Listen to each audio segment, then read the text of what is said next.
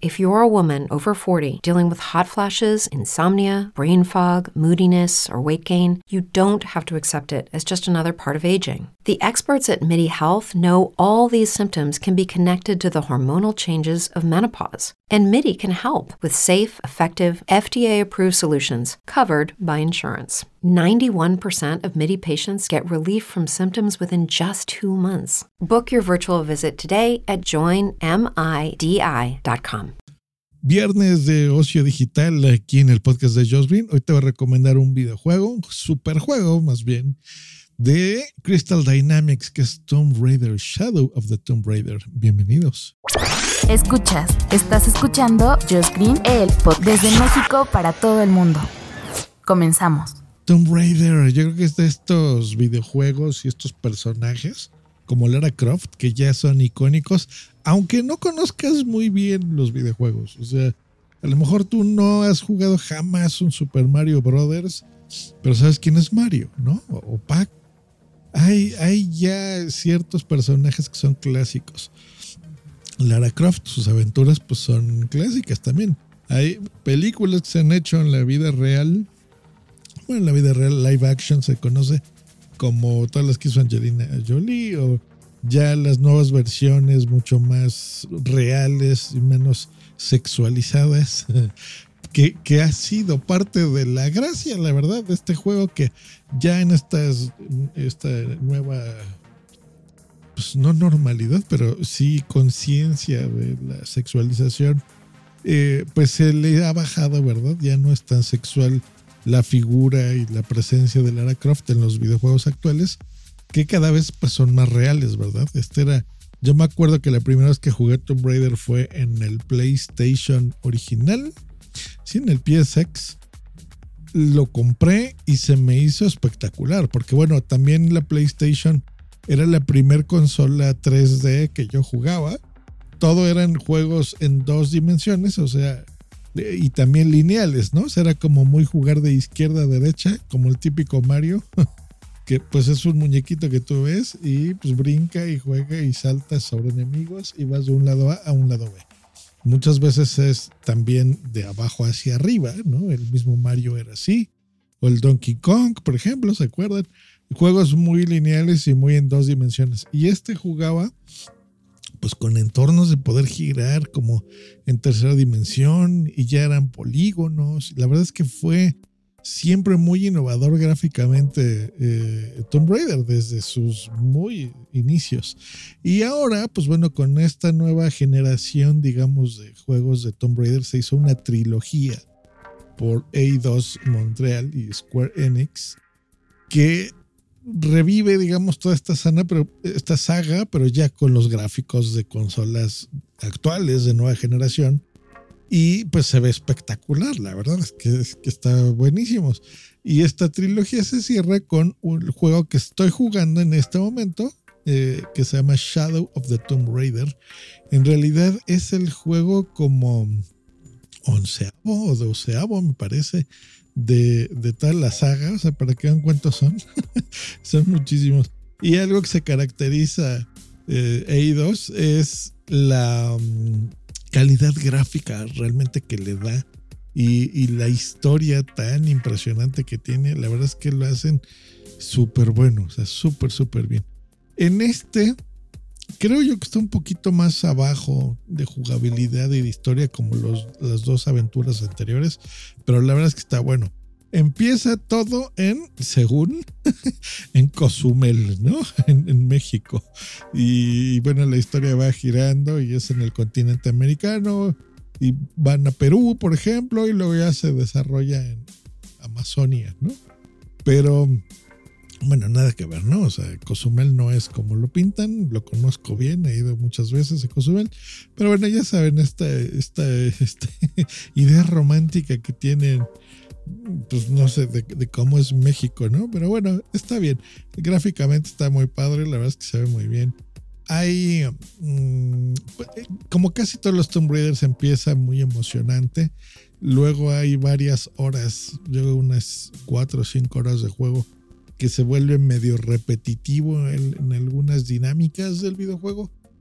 Pero por ejemplo, hay menos tumbas, ¿no? Que, eso es algo que no me gusta tanto, que pues de eso se trata precisamente el título, ¿no? De ahí el Tomb, el Tomb Raider. Pero mm, bien, o sea, no, no te llega a hartar, no es especialmente complejo ni difícil. Hay, sí hay ciertos rompecabezas que tienes que, que hacer, estos puzzles que sí llegué a ser por ejemplo, yo hay uno que sí tuve que buscar en YouTube cómo pasar los niveles. Dos, porque en realidad sí se pone medio complicado ahí. Pero si le piensas un rato, puedes resolverlo medianamente fácil casi todos los niveles, ¿no? Este, bien, eh, las matanzas tradicionales Y, el sistema de mejorar las armas, eso sí no me ha gustado tanto como los, las entregas anteriores, pero nada más, o sea, nada más, nada más.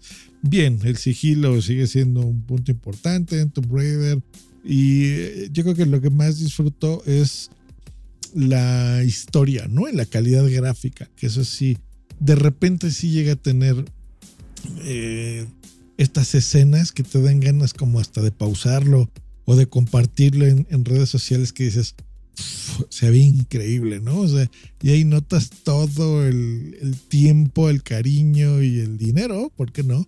Que se le invierte ya a estas producciones que pues sabemos que ya son incluso más grandes que una película. O sea, a veces se gastan más dinero en hacer un videojuego que, por ejemplo, una película te puede costar lo más barato, no sé, 15, 15 mil dólares. Estoy viendo así lo más barato que se me ocurre, cuando un estándar puede ser de 40 millones de dólares, una cosa así, y una superproducción. Pues ya sobrepasan los 100 millones de dólares, ¿no? A 200, 300 millones. Eh, como algunas de los Avengers, por ejemplo, ¿no? Que tienen esos presupuestos. Pues bueno, estos, estos juegos eh, tienen estas inversiones porque pues nos tienen a nosotros bastantes horas jugando esto. Este juego creo que lo terminas en 19 horas. Ese es el promedio, puedes hacerlo más rápido. Eh, o como yo, que realmente no me dedico tan a explorar absolutamente todo, las misiones y las cosas que hay que hacer. Me gusta más centrarme en la historia principal, ¿no? ya, ya, ya llego a jugar así tengo pues como un mes y medio jugándolo. O sea, yo no, yo no soy de esos que los acaba realmente tan rápido porque juego a veces como una hora en la semana, a veces cada tres semanas, cada dos, o sea, dos horas. No, tengo más ya, como dos meses jugándolo porque me las llevo tranquilo. Y hay veces que sí, hay un fin de semana que estoy más horas pendiente del juego. Pero bien, y pues esa es la recomendación, por supuesto, es un juego ya medio viejito, o sea, la última versión salió en el 2019.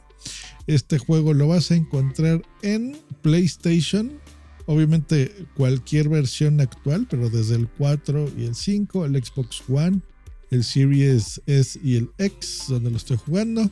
Y en Windows también lo encuentras para las computadoras, para Mac OS también está. Linux y Google Stadia. Que recordemos que ahora pues ya es esta modalidad de jugar en la nube, donde ni siquiera tienes que tener una consola. Tienes un juego, tienes un Chromecast, o sea, un control, perdón, un Chromecast y, a jugarle. Yo creo que este es una, un buen ejemplo de cómo un juego de gran calidad gráfica eh, se puede incluso transmitir, ¿no? Con estas nuevas este, tecnologías. Así que bien, pues bueno, esa es mi recomendación del fin de semana de Crystal Dynamics, que pues siempre han hecho un gran trabajo, la verdad es que está muy bien.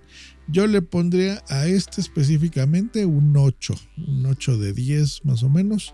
Esa sería así mi, mi calificación. Hasta ahorita, ¿verdad? Ya cuando lo acabe, pues esperemos que no, no me decepcione el juego, la verdad, pero yo creo que no, la verdad es que está, está bastante entretenido hasta el momento. Y esa es la recomendación para este fin de semana, si quieren quedarse en casita y desempolvar su consola o si son muy jugadores y a lo mejor nunca les había dado por bajar esta, esta trilogía, pues ahí está la recomendación. Pueden jugarlo, no es necesario, no es lineal, ¿eh? o sea, no tienen que comprar los tres más recientes, se los recomiendo, no son especialmente caros, pero pues ahí está la recomendación. Que tengan bonito fin de semana. Hasta lunes, bye. O'Reilly Auto Parts puede ayudarte a encontrar un taller mecánico cerca de ti. Para más información, llama a tu tienda O'Reilly Auto Parts o visita oreillyauto.com. oh, oh,